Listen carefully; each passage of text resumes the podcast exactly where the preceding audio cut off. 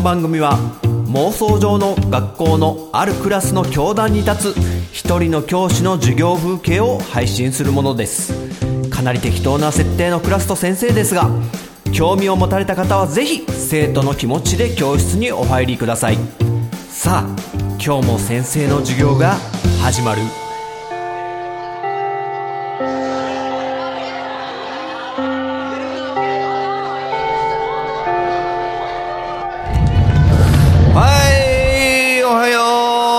先生来てんだからはいはいはいみんな席つけよ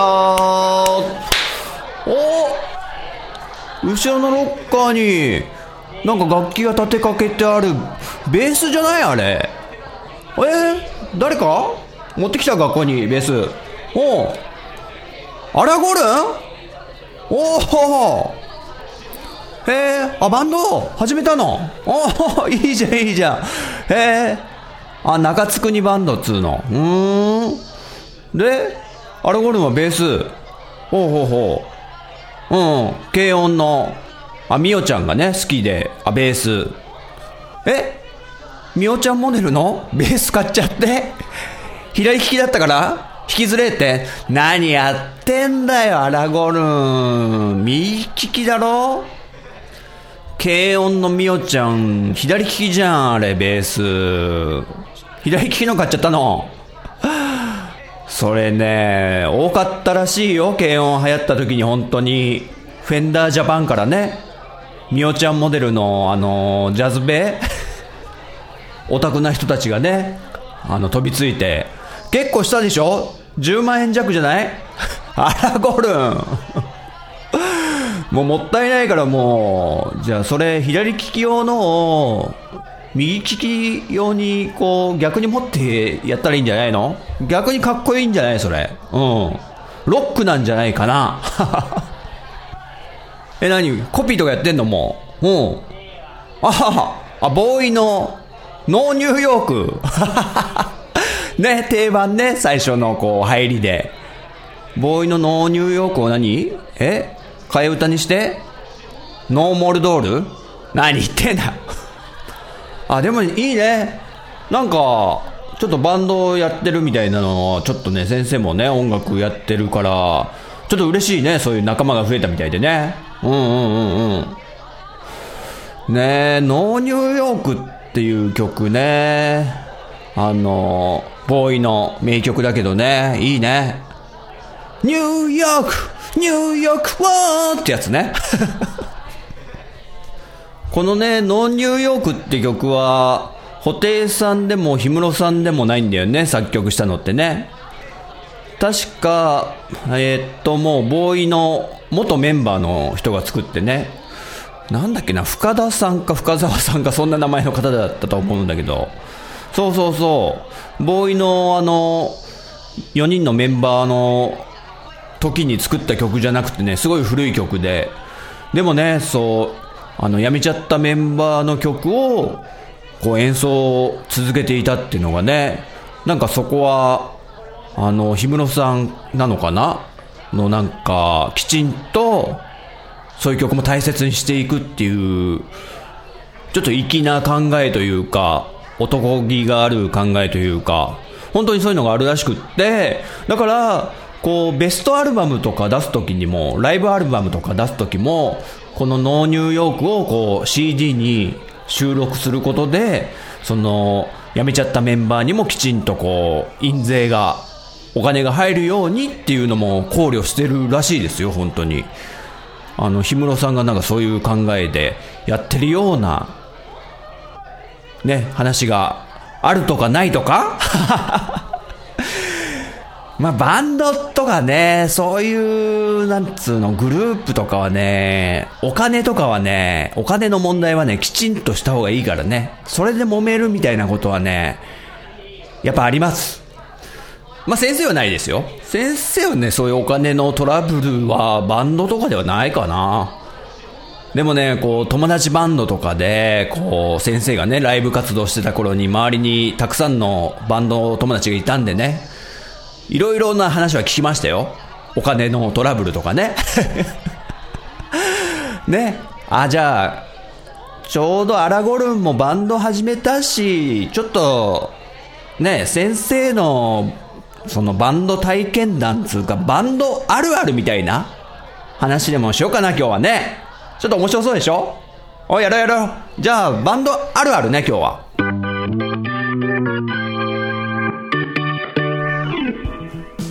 ね先生ね、ちょっと若し頃からこう、ね、音楽やってて、で、バンドも組んで、ね、まあ今はね、もう趣味みたいになってるけども、一時期はね、ちょっとこう、ね、メジャーなところとか行けたらいいな、みたいなね、夢をね、追ってたような 時期もありましたけども。そう。でね、ちょっとアラゴルンもね、バンド始めたっていうし、で他にもね、ちょっとバンドね、やってみたいとかね、興味持ってる人がね、いるかもしれないし、今ね、ちょっと、ギターメーカーのギブソンがね、ちょっと倒産しちゃったりとか、ちょっとね、楽器メーカーとか元気がないらしいから、ね、そうやってそう、アラゴルンみたいな、若者、若者じゃねえな、アラゴルンは。あの、ね、まあ、どっちにしてもこう、楽器を買うっていうね、ね、ちょっと買い間違っちゃったみたいなのがあるけど、まあまあまあね、買ったっていうことで ね、そういうこう、これから始める人たちの道しるべになったらいいなということで、ね、先生が体験してきたバンドあるある、失敗談とかね、こんなトラブルありましたとか、こんなバンドいましたよとかね、まあ、いろんな話がね、参考になったらいいなと。そしてね、そういう体験談をこう、あの、なかなかいろんなエピソードあるんでね、ちょっと楽しい話になればいいかなってことでね、ちょっと話させてもらおうかな。うん。まずね、まあ、こう、バンドやって、先生はね、ギターなんだけども、まあ、とにかく、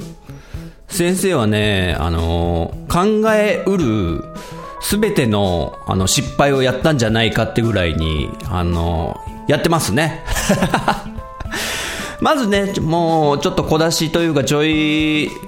軽いレベルのね、失敗で言うと、もうライブ中にね、こう、ピックって言ってこうね、指で爪みたいのを持って、それで弦を弾くっていうピックってもんがあるんだけど、それをね、ライブ中に落とすっていうね。これ基本的な失敗ね。で、その、よくマイクスタンドとかに予備のピックがいっぱいついてるんだよね。こう、やっぱ落としちゃうんでみんなプロの方でも。でも先生はね、あの、初心者の頃はね、そんな予備なんて、そんなマイクスタンドにつけるなんて思いつきもしないんでね。あの、落としちゃって、あ、どうしたらいいんだこれどうしたらいいんだなと思って。で、あの、歌いながらね、ギター弾いてる最中の途中にね、あの、しゃがみ込んで、えー、拾うっていうね、ダッサいですよ、これ。ね。だから予備のピックは絶対に、あの、マイクスタンドに貼っておくか、あと、今はね、ギターのヘッドとかにもね、つけられるようになってたりするんでね。で、よくありがちなのが、こう、ギターの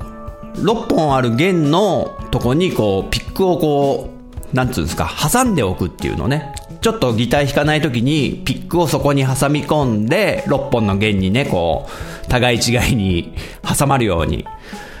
で、よくあるのが、その、ピックが弦に挟んである状態で、あの、それを忘れちゃって、あれピックねえなっ、つって、新しいピック取り出して、で、弾き始めたら、あの、鳴らないっていうね、音が。あの、ね、さっき挟んでおいたピックがね、邪魔してね。これね、あのー、これもあれ、ね、あるあるなんですけど、僕はね、あのー、B ダッシュっていうバンドさんいるんだけども、メジャーの、今も活動してんのかな？その B ダッシュっていうバンドさんが、こう、あまりの緊張に、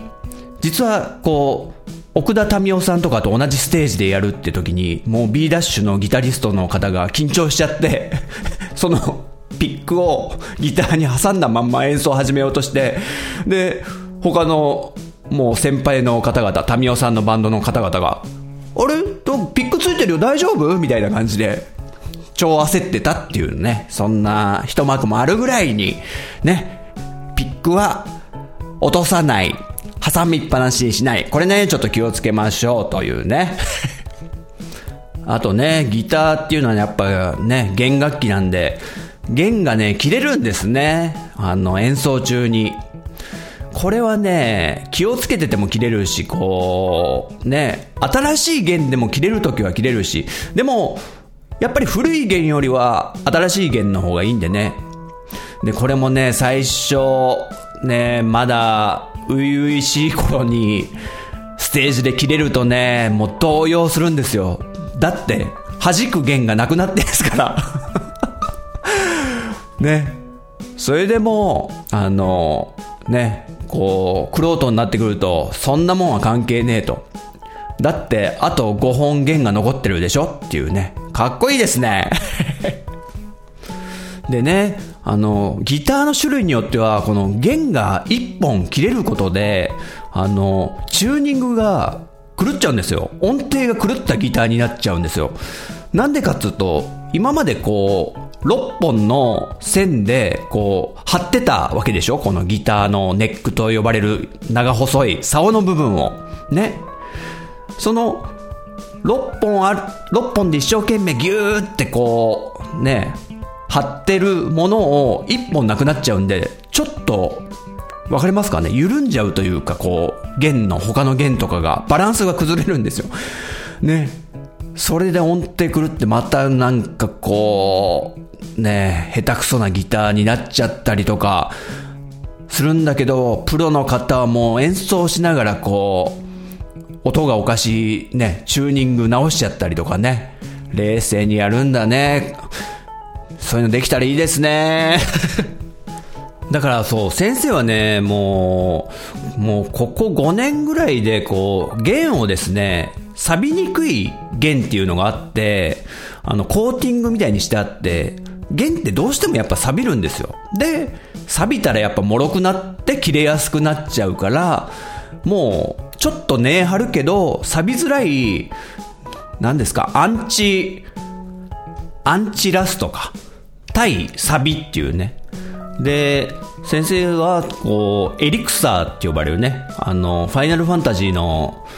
あのー、最上級の回復薬みたいな名前のエリクサーっていう弦使ってますけど、これがね、あの、普通の弦より多分5倍ぐらい高いんですよ。でも、あの、ほぼほぼ弦の交換をする必要がないっていうか、長持ちするんで、結局コスパが一番高いんじゃないかなと。ね。安い弦買ってもうすぐ錆びちゃってすぐ切れて、っていうよりは、その、エリクサーっていう錆びづらいギ,、ね、ギターの弦を使った方が、結局、コスト的に安く済んでんじゃないのかなって先生は思ってるんだけどね。で、これによってライブ中もやっぱ弦が切れづらいんで、あの、安定して気にせずに 切れるのビクビクして演奏なんかしてたらね、そんないいものには ならないんで、これもね、ちょっとちょっとおすすめかなと。弦が切れるね。これもあるあるですね。で、結局切れちゃったら、あと、ね、プロの方だったら予備のギターをね、こう、なんですか、ローディーの方っていうかこうね、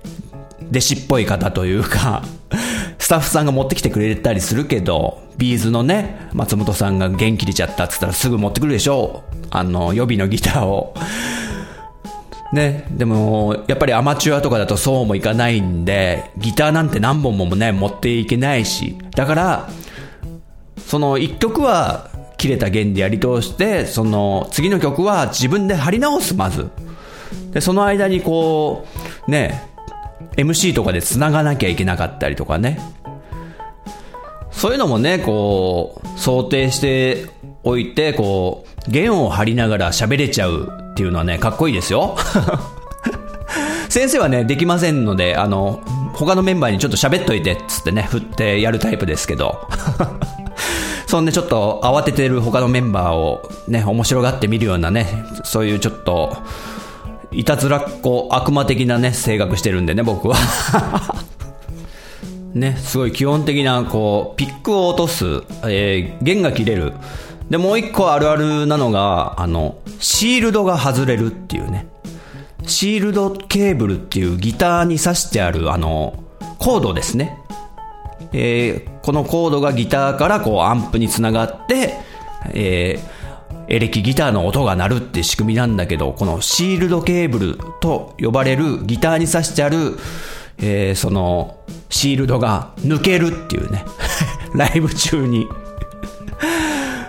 あの、プロの方とかだと、ワイヤレスっていうね、もうコードが繋がってない、かっこいいシステムをね、もう、シールドレスですよ。そんなね、の使ってれば、抜ける心配なんかないんですけど、まあね、普通はアマチュアのバンドとか、あと、そのワイヤレスを嫌う人とかもいるんで、まあそういう方々は、あの、シールドケーブルがもうすんごい長いね、ホースみたいに繋がってるわけですよ、アンプとギターが。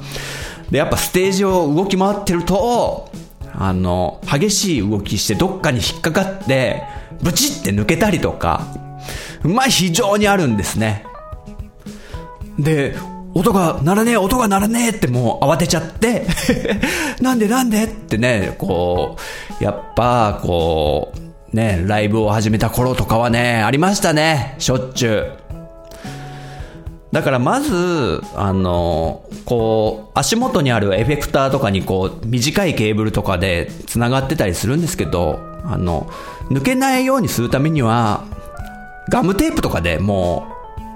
う、しっかり止めちゃうんですよ。シールド。ね。シールドとこう床をとか、引っ掛けないようにとか。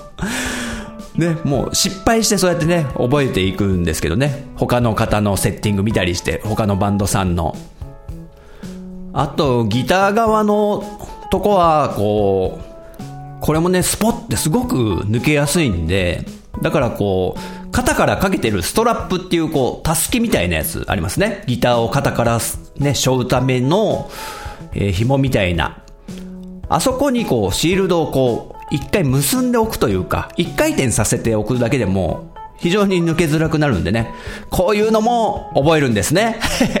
何回か同じ失敗を繰り返して。ね。まあ、先生はね、もう、ある程度こなして、こう、それでも、そんだけいろいろ対策しても、やっぱ抜けちゃったこととかあるんですけど、まあもう何度も失敗してるんで、こう、肝が座ってきてるんでね、こう、ライブ中に、あれ音鳴ってねえな、俺のギターっていうね、こう、あれ？って思いながら、こう、足元に抜けてるシールドがあったりしてね、こう、ジャックの部分ね。で、その先っちょ見つけて、こう、ライブ中に、イエーイっつってこう、お客さんに向かって、抜けたぜっつってね。ね、やったりしましたけどね、こう。まあ、開き直るっていうのもね、大事です。あたふたするから、こう、ね、ちょっとダサく見えるんで、あの、堂々と知りゃいいんですよ、失敗しても。ね、しれっと。まあこれはね、あのー僕の敬愛する奥田民生さんのね、受け売りなんですけどね、こう、あのーライブステージで起こるハプニングは、すべて笑いに変えるみたいな。で、美味しいと思うみたいなこともね、おっしゃってるんでね、民生さんはそういう人なんで。なんかある時なんかマイクが、あのー何ですか、マイクスタンドにマイクがついてて、で、民生さんが歌いながら、そのマイクがこう外れちゃったんですよね。落ちちゃったんですよ。下にボトンって。で、民生さんはこうギター弾きながら、ニヤーとかして、うふふふふふとか笑い出して、全然動じない。すごい。美味しいと思ってる。これだって思ったよね、先生は。うん。ね、トラブルが起きたらネタにしちゃおうっていうね、これですよ。ねえ、ちょっとこのペースで話してると全然進まないな。あの、えー、次がね、あ、これね、あの、歌詞を忘れる。ね、これ。あの、ギターボーカルなんてね、やった日には、歌も歌わなきゃいけないんでね、こう。で、歌にはやっぱ歌詞があって、それを、こう、忘れちゃうんですね。こう歌ってる時にやっぱり緊張とかもあるし、あと舞い上がっちゃったりとか、うん。これは僕はもうほんとしょっちゅうあって、で、一番ね、言われるのが、もうよっぽど印象に残ったんでしょうね。バンドメンバーに、未だにこう思い出したように言われるのが、あの、ある曲が、2番までの曲があるんですよ。で、2回サビやっておしまいみたいな曲があるんですけど、ある時ね、あの、歌詞忘れちゃって、あの、3番が生まれたっていう時ありましたね。2番までしかない曲なのに3番、3番かと思ったよって言われたっていう。要は、あの、もう忘れちゃったんで適当に歌い始めたっていうね。こう、その場で思いつくまま 単語をこれはね、もうお客さんもね、失笑だし、こう、バンドメンバーもその、ハモリがあるんでね、こう、ハーモニー、ね、同じ歌を歌って3度上のメロディーでハモってくれる。でも、僕が歌詞全然違うの歌い始めたから、もう、呆れたらしいですよ、さすがに。これはもうハモれねえわ、って。当たり前ですけどね。まあでも一番ひどいのはその3番の歌詞だったらまだ言葉になってるんで、あのね、初めて見る人だったら気づかないんじゃないかって思うんだけど、こう、いつも聞いてくれてるお客さんだったら、なんかいつもと違う歌詞歌い始めたぞってバレるけど ね、まだ言葉になってるんで。でも、それ以上にちょっとひどかったのが、あの、歌詞を忘れて、しかも、あの、何も出てこなかったから、あの、にゃにゃにゃにゃにゃって歌い始めたってやつですね。にゃにゃにゃにゃにゃ、にゃにゃにゃにゃにゃにゃって歌い始めたっていう。これはもうさすがに、さすがにライブハウスの、あの、ブッキングの人にね、怒られましたよ。じんちゃん、あれはなんだっつって。にゃにゃにゃって。言うにこと書いて、にゃにゃにゃ ね、そんなこともありましたね。まあ、もうね、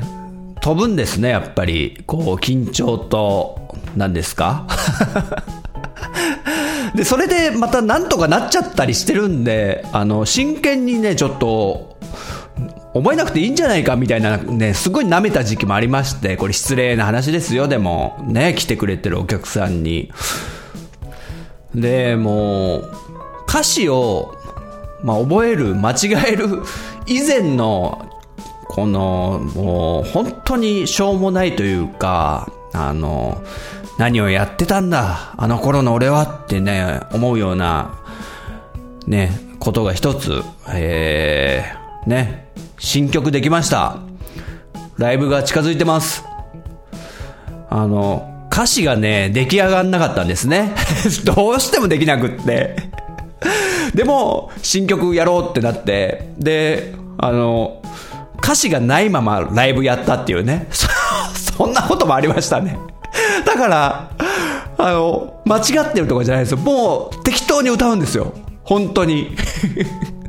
なんとなくそれっぽく、こう、日本語を崩れた感じで、手で、あの、英語っぽく聞こえるみたいな感じで ひどいよね。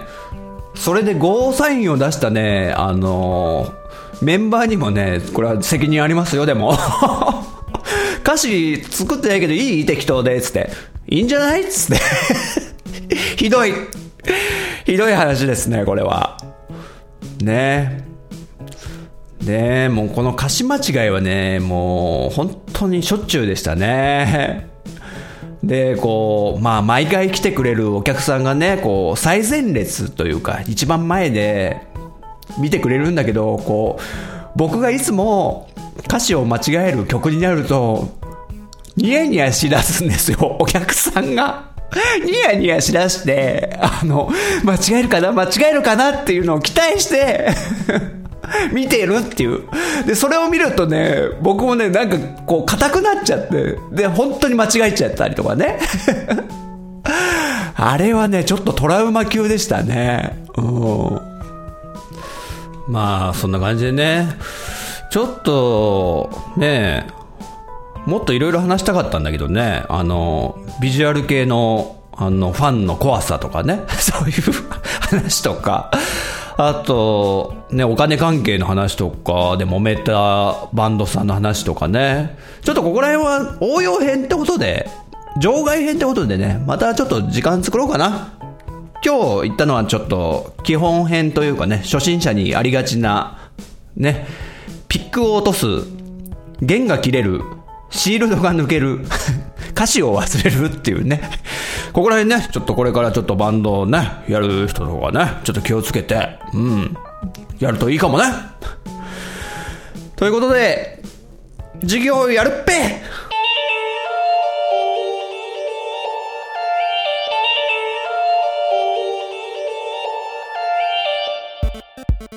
はい、ということで最後まで聞いてくださりありがとうございます。ジンタです。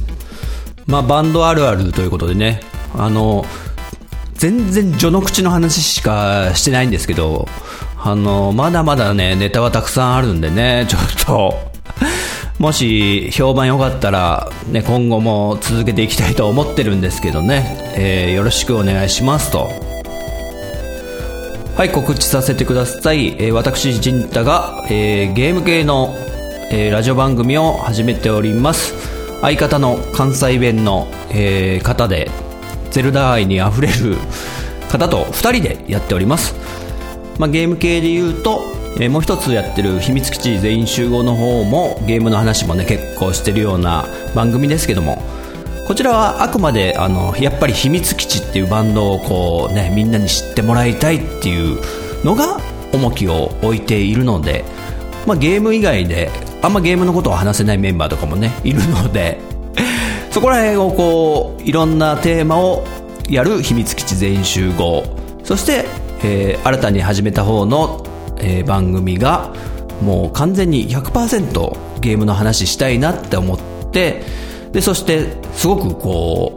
う音楽ゲーム音楽の方にこうすごく精通してるというかシンパシーを感じる、えー、相棒を僕がちょっとね見つけましてその方とやってる番組ということでね差別化つけさせてやってますということでぜひ聞きたいと思ってくれる方は、えー、ジンタに連絡ください。ちなみにあの某有名ゲーム系の、あの、ポッドキャスト、元ポッドキャストの番組さんのリスナーさんがね、続々なんかね、流れてきてくれてるんですね。これね、ちょっと、意外な展開なんですけども。はい、人学では、えー、メッセージを募集しています。陣太先生の、えー、知った激励、いろいろ感想などを、ツイッターのハッシュタグ、カタカナに陣、漢字の学ぶ人学でお待ちしております。えー、もちろんリプライや、え、ダイレクトメールなどでもお待ちしておりますので、えー、その回答はお便り会と称しまして何回かに1回で、えー、もう溜め込んだやつをですね ちょっと一気に、えー、放出させてもらってますので、えー、よろしくお願いします。ということで次回人学2でお会いしましょう。さよなら